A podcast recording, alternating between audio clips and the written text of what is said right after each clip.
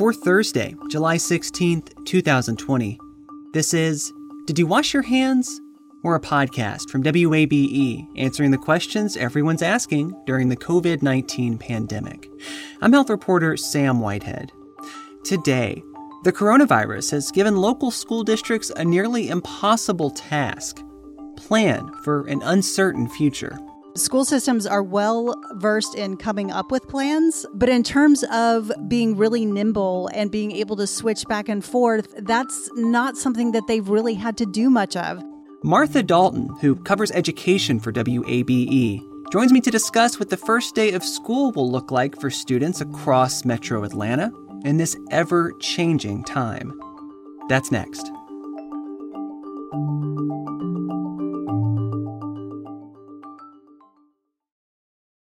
You love free. And at Ameris Bank, so do we. That's why we're proud to offer worry free, hassle free Ameris Bank free checking. Manage your money your way with convenient access to digital, mobile, and telephone banking, all with no monthly service fee or minimum balance requirements. At Ameris Bank, we're with you. For more information or to open an account, visit our local bankers in person or online at amerisbank.com slash free checking. Other fees such as overdraft fees may apply. Ameris Bank, member FDIC, equal housing lender. Hi, it's Terry Gross, the host of Fresh Air. We bring you in depth, long form interviews with actors, directors, musicians, authors, journalists, and more.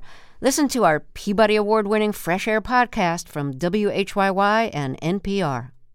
Support for WABE's local coverage on maternal health and mortality comes from Georgia Health Initiative, whose mission is to inspire and promote collective action that advances health equity for all Georgians. Learn more at georgiahealthinitiative.org. Within mere hours of each other, two of the state's biggest school districts announced they would begin the year entirely online. Today, Fulton and Cobb County schools made that call, following similar decisions from DeKalb and Clayton counties and the city of Atlanta. With less than a month to go before the traditional start of the K through 12 school year here in Georgia, there's still a lot of uncertainty about what schools will actually look like this year. That's been a lot of confusion for parents, teachers, and students, and a lot is still in flux. This is being recorded on the afternoon of Thursday, July 16th. A lot could change by the time you hear this. Martha Dalton has been covering all of this for WABE, and she joins me now for more.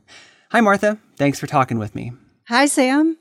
I want to start maybe by stepping away from all this confusion, all this late breaking news, and stepping back in time to the first day of school last year. This is something that parents, teachers, students are all looking forward to getting back, starting the year. What is that day kind of normally like? And because you were out in schools last year to kind of cover it. That's right. And as you can hear, there's a lot of excitement, a lot of energy. Uh, people are really excited to see each other.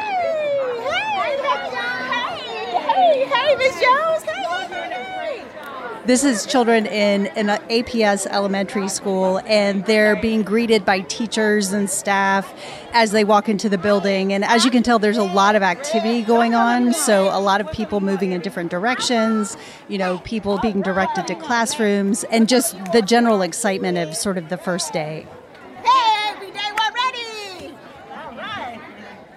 I had a first grade teacher one year describe the first day of school to me as wonderfully hectic. So there's a lot of excitement, a lot of noise usually uh, during the first day of school as everyone's excited to sort of see each other again. And we're getting a sense already, even a month out, that the first day of school for kids that's coming up is going to be very different it will be a lot quieter, it seems like. Um, you know, for a lot of metro Atlanta districts, like you said, they're starting the year off remotely. Now, there are some metro Atlanta districts that are sticking with um, an in person option. Uh, they also have a virtual option, but there are some who are still planning for an in person first day at this point. But even that will be a lot different this year because they have to put social distancing measures in place. They need to put hand stations up everywhere. They need staff to wear masks and would like students to wear masks. So the sounds of the first day of school this year, I would expect to be much more subdued. The big news this week is a number of these major metro Atlanta school districts, some of the biggest in the state, making the decision, hey, we're going to start classes online.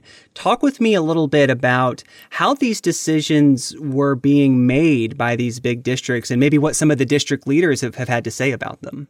Right. Well, it's a little bit different in every district, but most of them have been watching the data, and that's been true, you know, since uh, they had to shut down in March and go to virtual learning.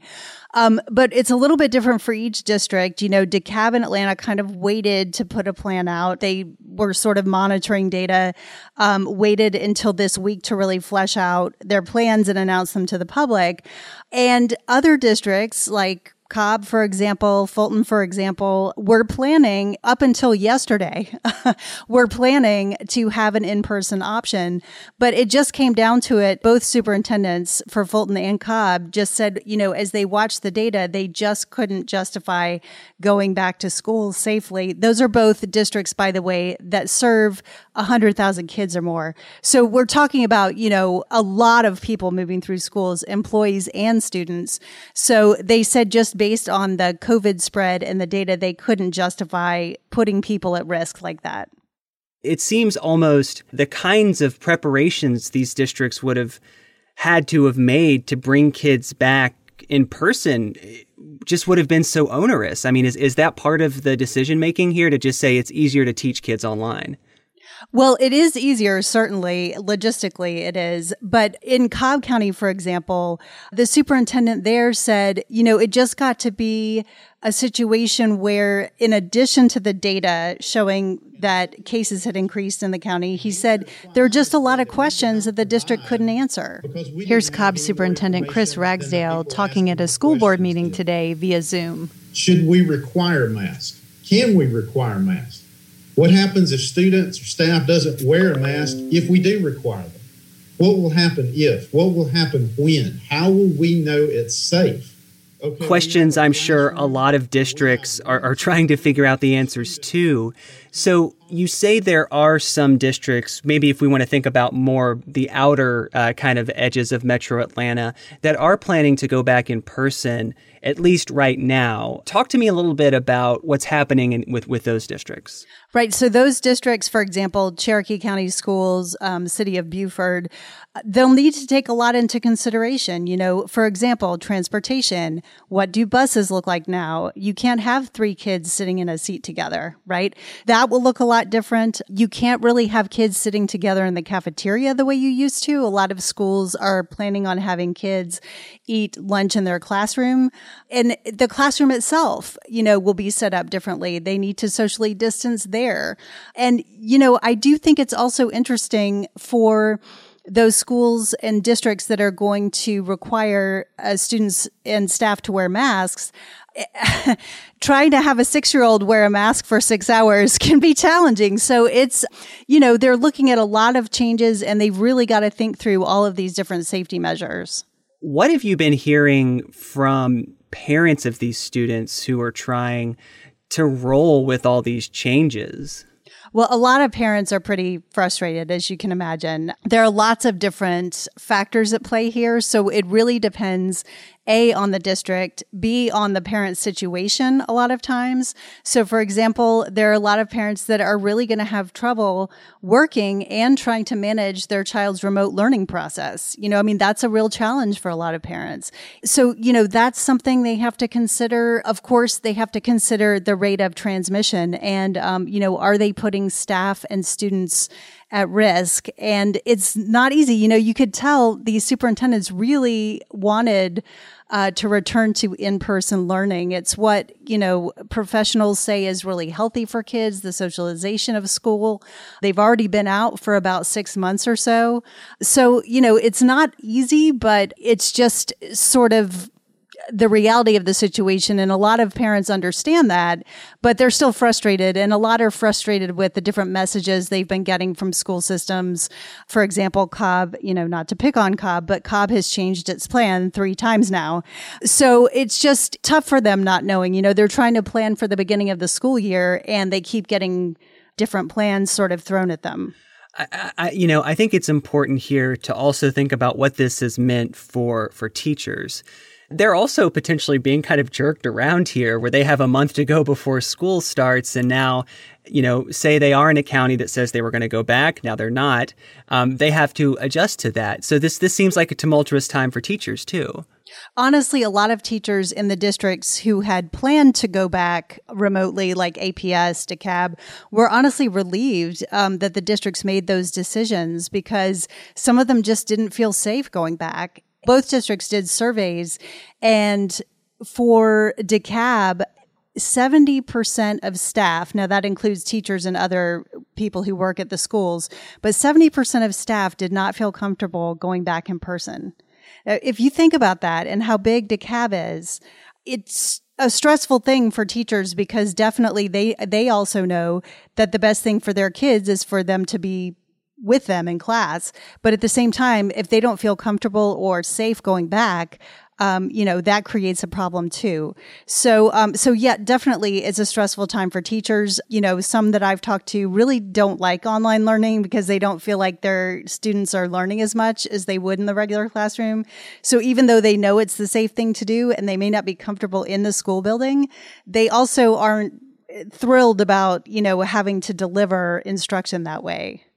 Of course, a conversation about schools is not just about classroom time, uh, but the other kinds of services that schools provide to kids, you know, meals for, for one example. Uh, so, so, so, how are districts, especially these ones that have now very recently said we're not going to be starting the year in person, how are they navigating that?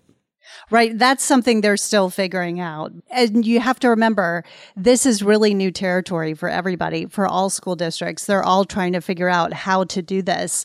You know, how do we provide these services still, even though the building's closed, basically? So most of the metro Atlanta districts have said they will provide free meals, even though, you know, they're doing remote learning, but they're trying to figure out the logistics of that because it's you know, there's there are no easy answers. A lot of districts in the spring were uh, loading up buses and having buses take food to people, but they're not so sure now that that's really practical or that that's safe. So these are all the things that they're having to work through in the next month before school starts. Things like sports, clubs. What are school districts planning planning for those kinds of activities? It depends on the district. For example, Cobb County is not putting an end to sports. Um, the Georgia High School Association has said that schools can have groups of 50, up to 50 athletes practicing right now. Um, now, some districts are sticking with that. Some districts are breaking into smaller groups of athletes.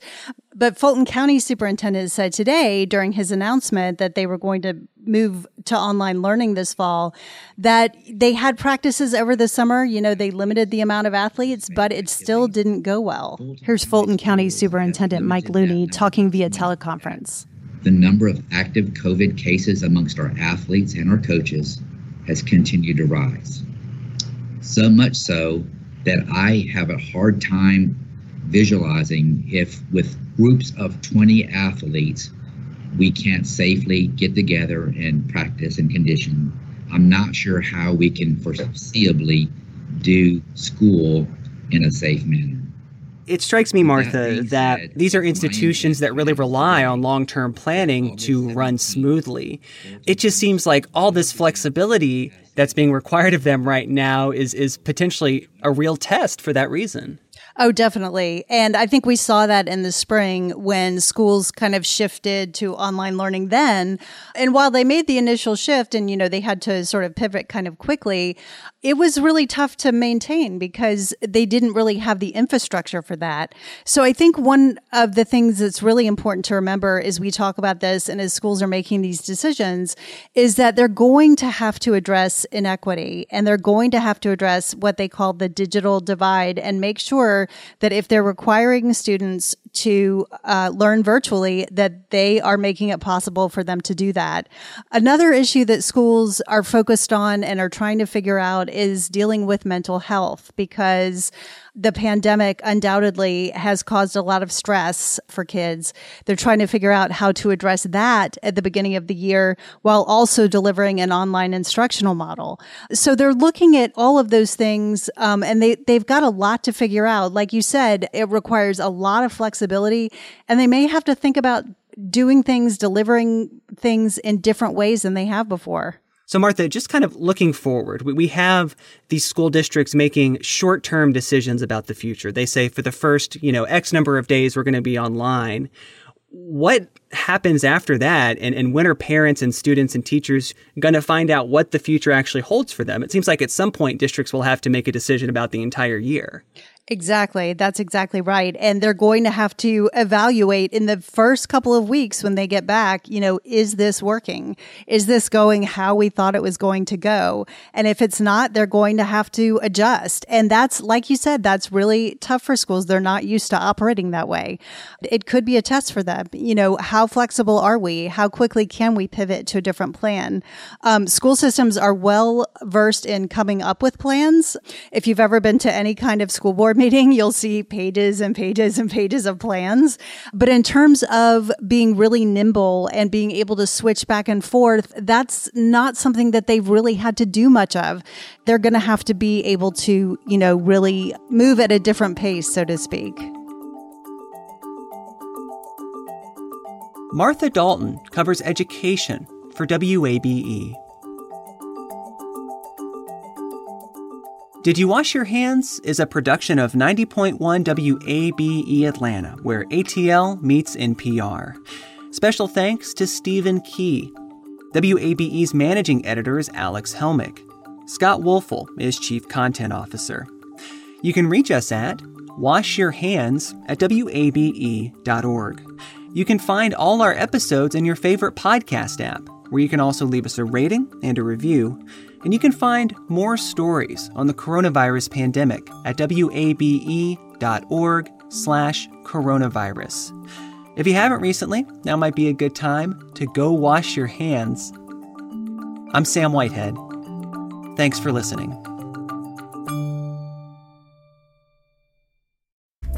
Have you donated to WABE yet? I know you've heard us talking about why it's important, but it doesn't have to be this big decision. You can give at whatever amount fits your budget. It can be a spur of the moment thing. You already get so much out of public radio, so just go for it. Visit wabe.org/donate and become a member right now. And thank you.